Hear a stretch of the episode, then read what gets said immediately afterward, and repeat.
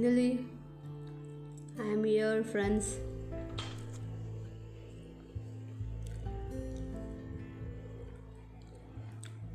Just I was procrastinating my recordings all these days, thinking I should find my content, I should create my niche, and I should do that, and I should do this, I should make everything ready, then I should start these things were keeping me keeping me just halted. So somewhere inside me kept telling no you have to start somewhere.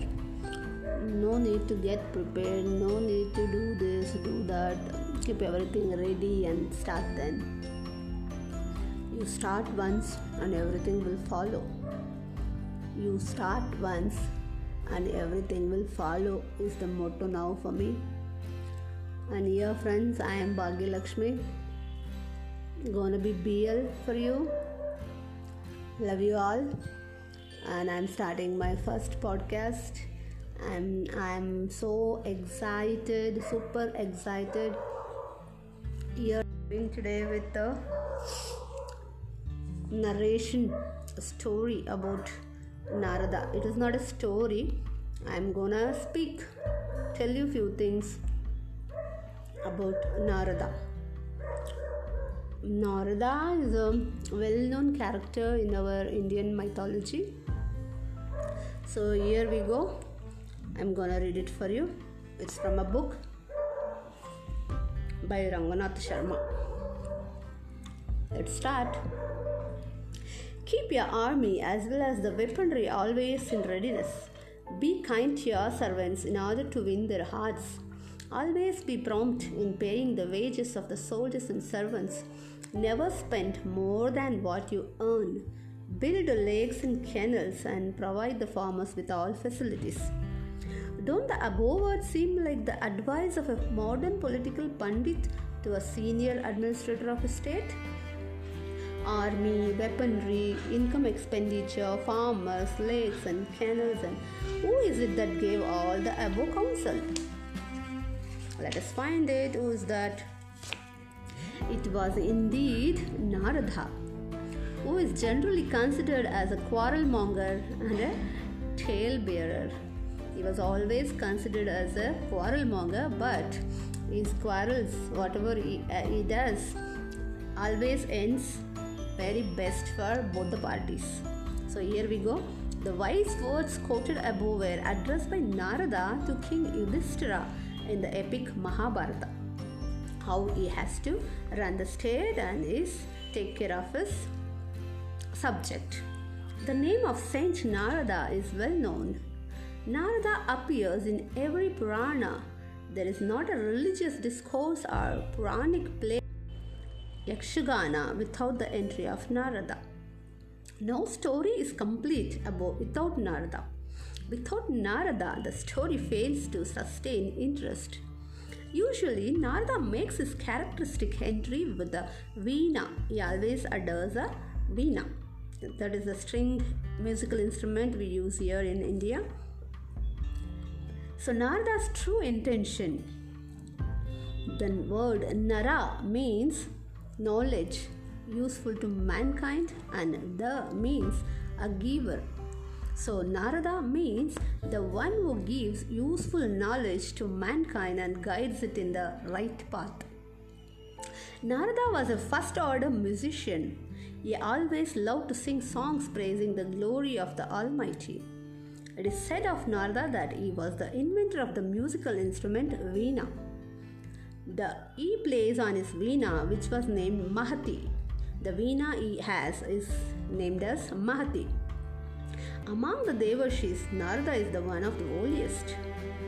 He commanded the respect of all. It was his habit to travel and to go around preaching to people, uttering his words of wisdom and telling people stories carrying an ethical message. He was loved by all, be it gods, demons, and human beings equally. He had one weakness that of disclosing to both gods and demons. What is that? the secrets about each other. Gods and demons naturally hated each other.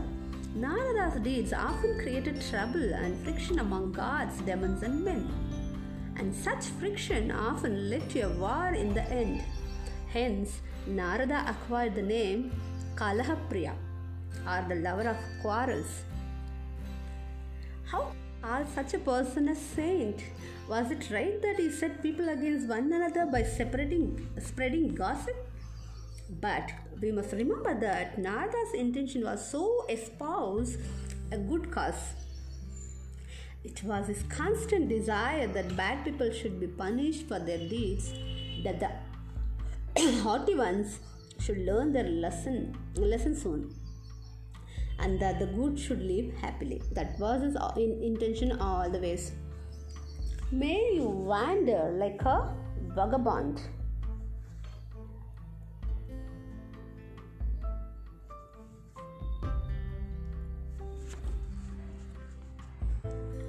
Narada was traveling around all the three worlds. There is an interesting story about this. The children of Daksha Brahma were called Aryashvas.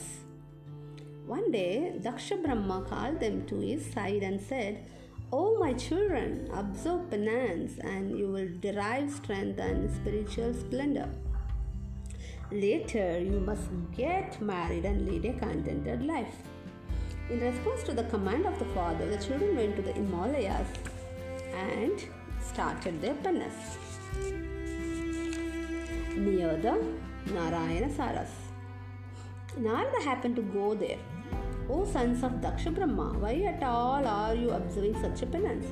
Is it merely to get married later? There is no joy in married life. You must develop devotion for the Lord, our aim must be to escape from the sorrows of family life. Must you observe penance only to get trapped in misery? Practice renunciation, aspire for deliverance. Saying thus, Narada went away. He did his job.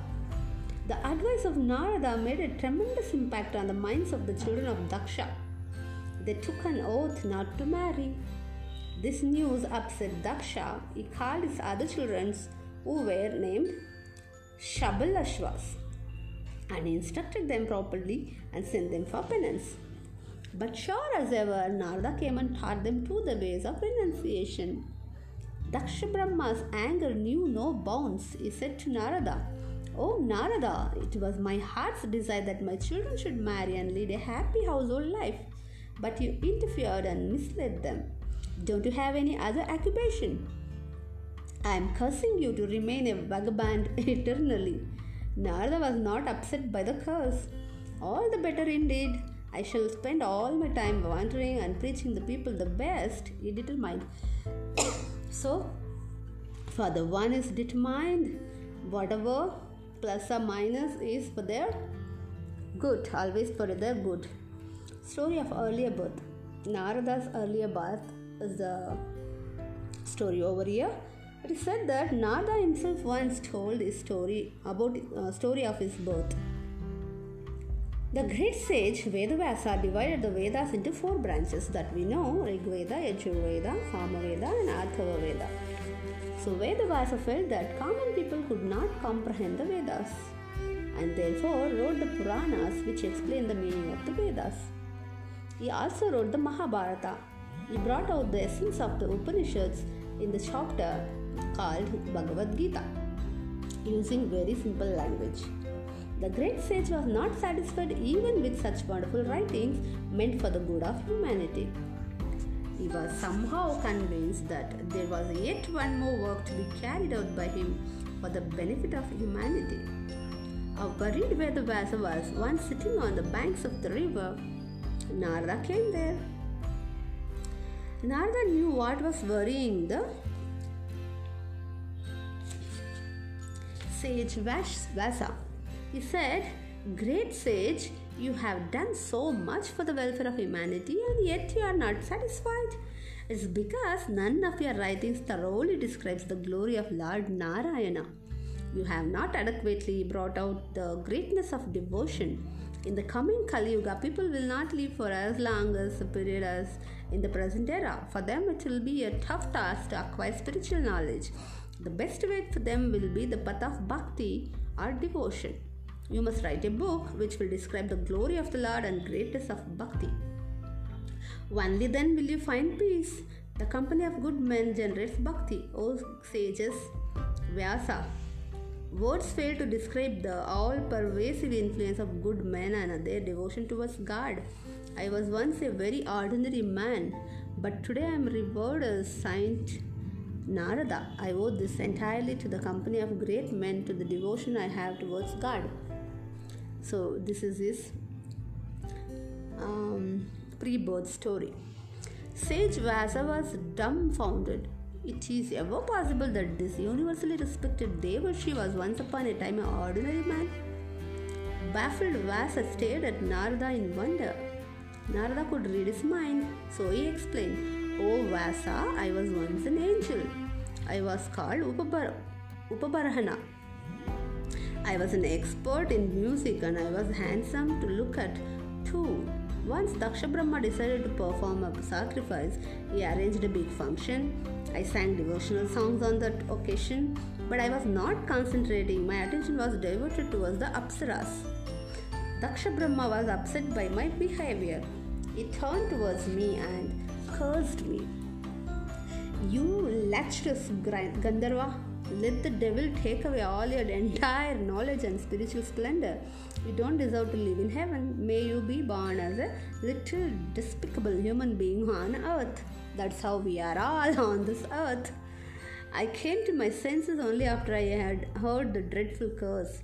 I begged for his forgiveness. Daksha then said, do not lament, Upabarahana. You will be blessed by the company of good men. It was owing to that curse that I was born to a slave woman. Later, my mother started working as a servant maid in an ashram. I was a little boy then. The rainy season came. Some sannyasis came to the ashram and stayed there. They were learned men and devotees of God. Every day they conducted prayer meeting in which they sang glory of Lord Narayana. Their preaching changed my behavior. I became increasingly attracted to their preaching as days passed. Gradually, I became more and more devoted to God. The sages began to like me. They would offer me fruit and speak to me with much warmth. I carried out devotedly whatever work they assigned me. The rainy season came to an end. The sages prepared to leave for another place. I felt very sad. The king's kind sages understood my feelings and consoled me. Don't worry, have trust in God and be always eager to realize Him. Do not while away your time on earth. This world is a creation of God and it finds its ultimate fulfillment in Him. Not a straw moves without the will of God. Keep repeating with wholehearted devotion the mantra Om Namo Bhagavate Vasudevaya and you will be blessed.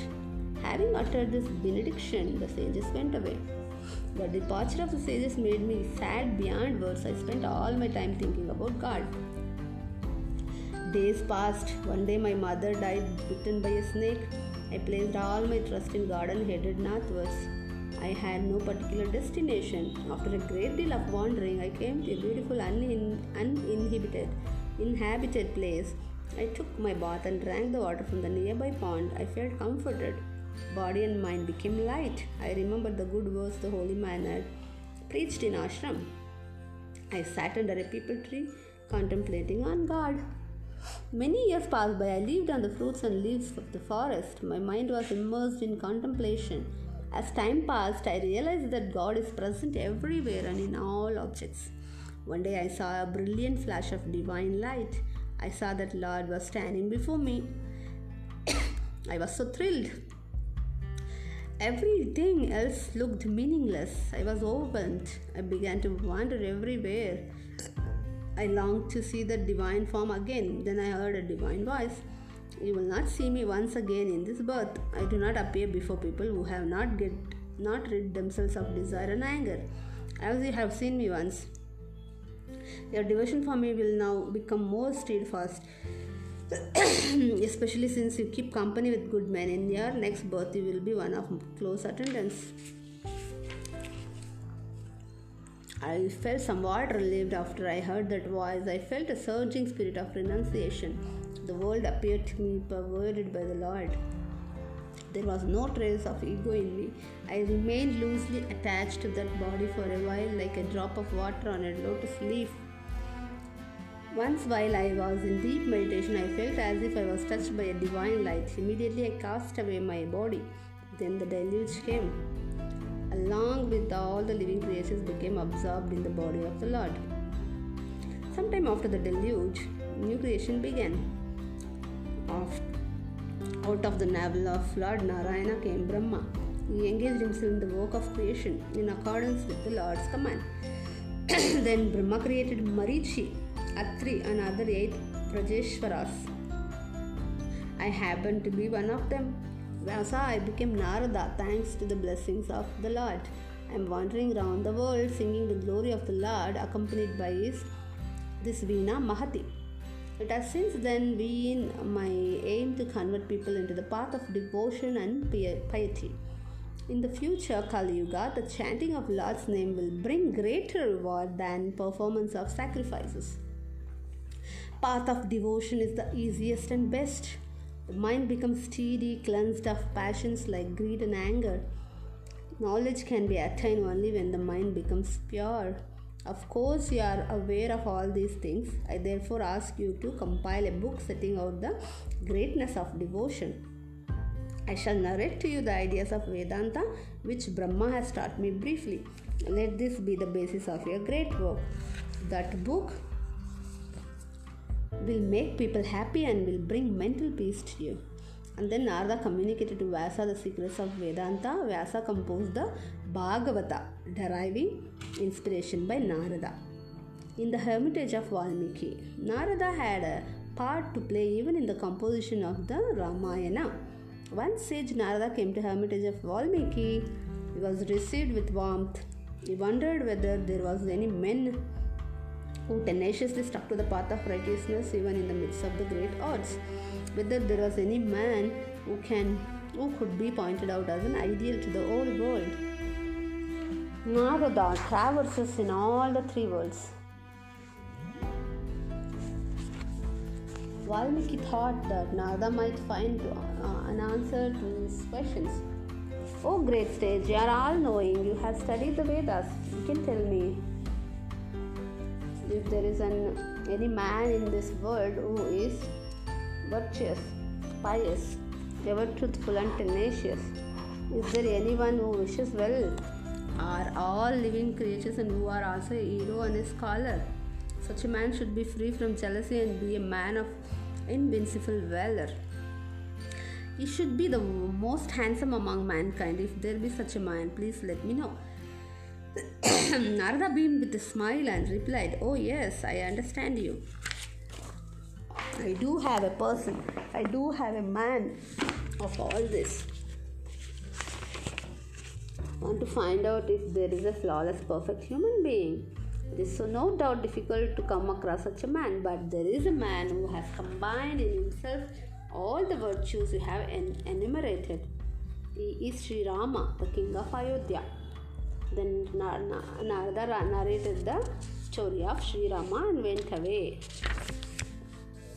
Then from there on, the sage Valmiki was so thrilled to listen to the story of Lord Rama and he decided to write Ramayana. Narada and the other great epics.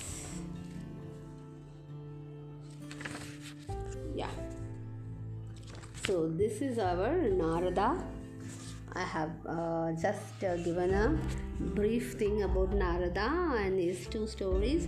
I mean his uh, connection with the Bhagavatam and Ramayana that I have given today. Hope you all liked it and let us see. I mean listen to my let us my podcast second podcast come very soon and I'll not make you keep waiting for me here I go next very soon. Bye.